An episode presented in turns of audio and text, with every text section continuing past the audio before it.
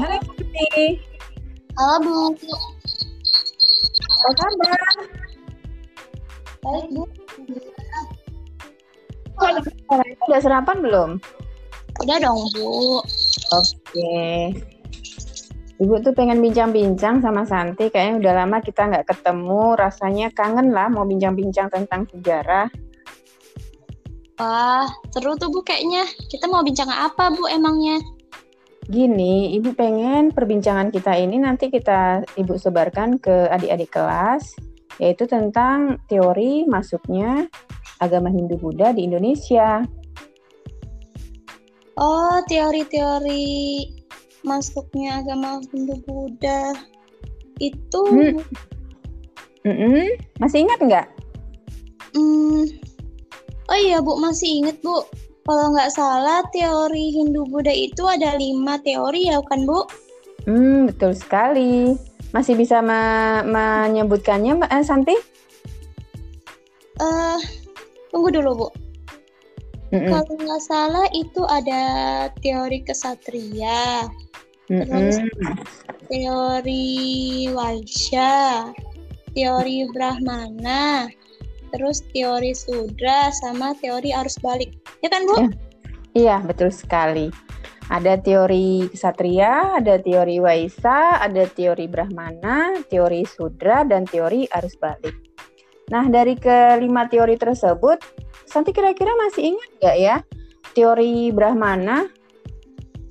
Oh, teori Brahmana itu teori eh, di mana ajaran Hindu-Buddha dibawa sama para pendeta atau Brahmana dari India untuk mengajarkan kepada orang-orang Indonesia tentang ajaran agama Hindu-Buddha. Ya kan, Bu?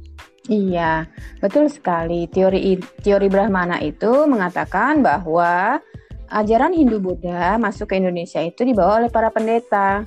Karena yang mengetahui tentang ajaran Hindu-Buddha adalah hanya pendeta, mereka yang mempelajari bahasa Sangsekerta dan juga kitab suci Weda. Selain teori eh, selain para pendeta, biasanya mereka tidak mempelajari ajaran tentang agama Hindu-Buddha.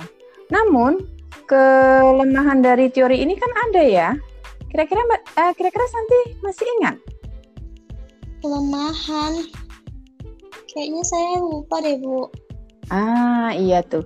Kelemahannya bahwasanya orang India itu menganggap para pendeta itu tidak boleh menyeberangi atau pantang menyeberangi lautan.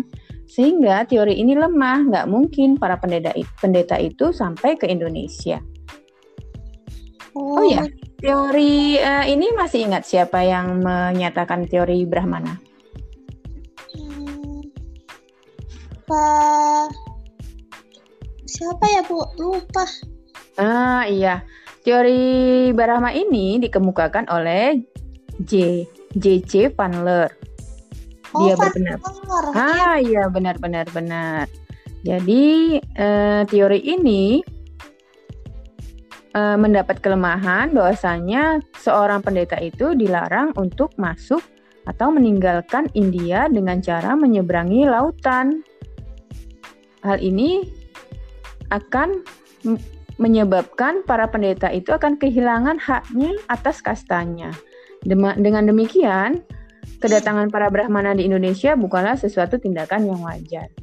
Oke, Oh, Hmm. berarti nggak mungkin ya Bu ya rasanya kalau Brahmana langsung yang menyebarkan ajaran agama Hindu-Buddha di Indonesia ya kan Bu?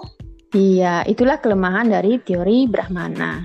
Nah, teori berikutnya masih ingat teori tentang eh, ten- tentang lah- masuknya Hindu-Buddha di Indonesia? Iya Bu, teori yang menyatakan bahwa para pedaganglah yang me- yang menyebarkan ajaran agama Hindu-Buddha ke Indonesia. Iya, betul. Para pedagang. Itu teori apa? Teori Waisya Bu. Ah, iya, teori Waisa itu dikemukakan oleh N.J. Korem. Menurut M.J. Korem, kaum pedagang atau Waisya berperan terhadap penyebaran budaya India di Indonesia. Mereka menetap di Indonesia dan menjalin hubungan dengan para penguasa Indonesia untuk menyebarkan pengaruh budaya India. Selain itu, perkawinan antara pedagang India dan wanita lokal menjadi salah satu cara penyebaran budaya India atau Hindu. Menurut Korum, unsur Indonesia pada budaya baru itu masih sangat jelas. Oleh karena itu, berkesimpulan bahwa peranan budaya India dalam proses pembentukan budaya baru itu sangat penting.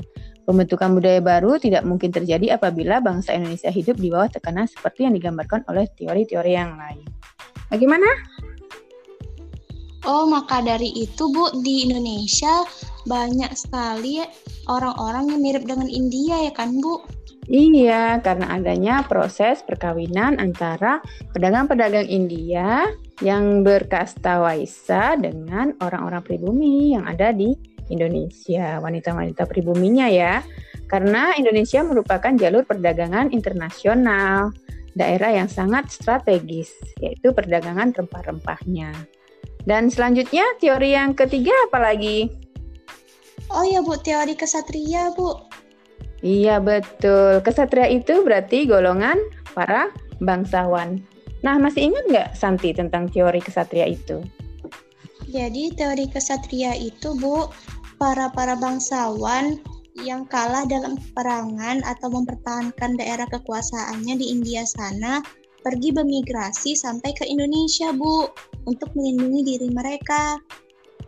Ah, iya. Itu dikemukakan oleh uh, Bos dan Mayundar. Hmm, kedua uh, para ahli ini menyatakan bahwasanya masuknya Hindu Buddha di Indonesia karena terjadinya kolonisasi yang dilakukan oleh orang-orang kasta ksatria. Namun ada kelemahan dari kasta ksatria ini. Apa tuh, Bu?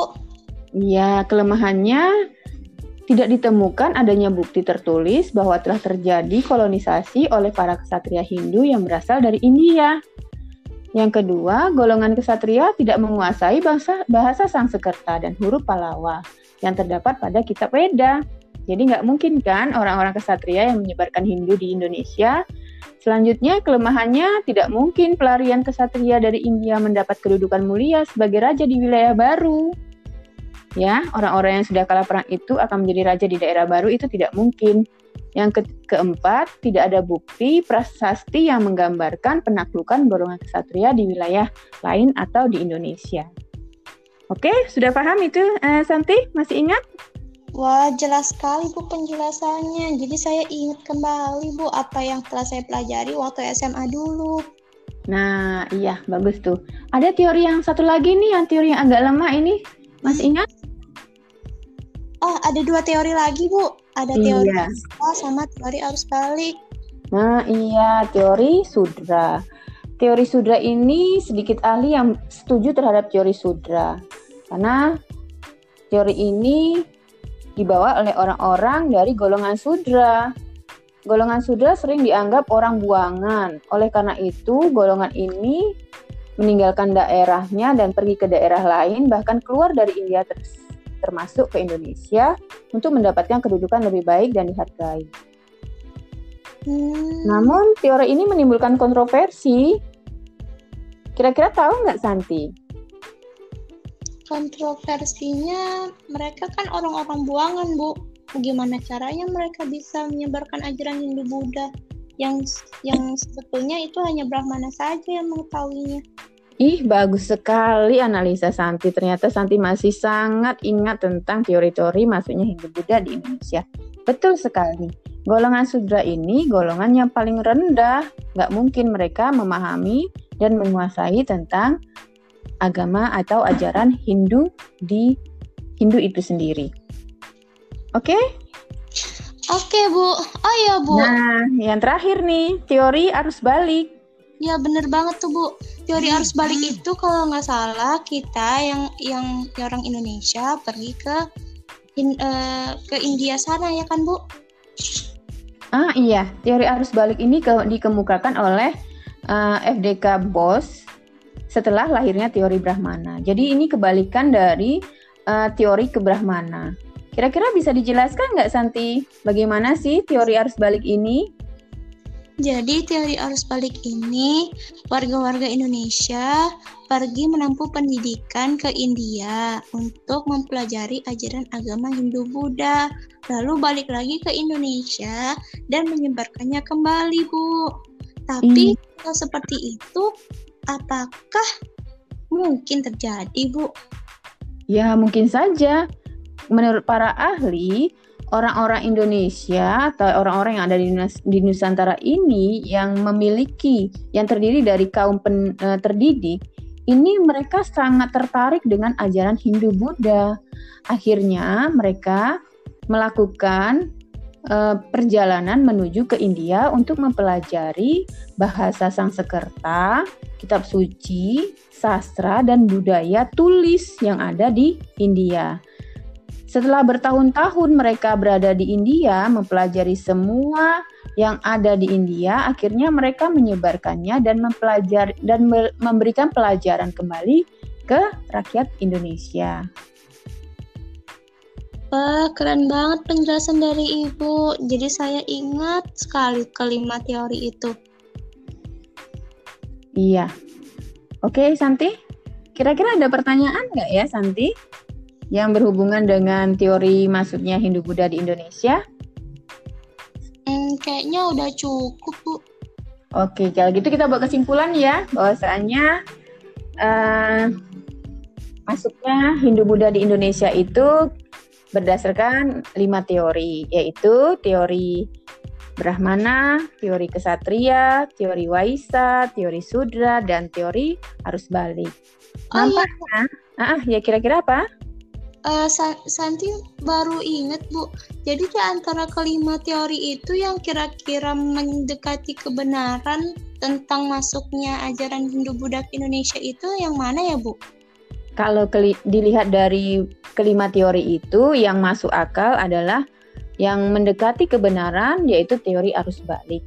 Jadi bangsa Indonesia lah yang aktif mencari tahu tentang ajaran Hindu Buddha di Indonesia dan mereka kembali lagi ke Indonesia untuk menyebarkan ajaran Hindu Buddha di Indonesia. Oke? Okay? Oke, okay, Bu. Uh, terima kasih Santi atas perbincangannya hari ini. Semoga perbincangan kita hari ini memberikan manfaat kepada Santi dan juga Ibu dan juga teman adik-adik Santi yang lainnya. Sampai jumpa Santi. Wassalamualaikum. Waalaikumsalam, Bu.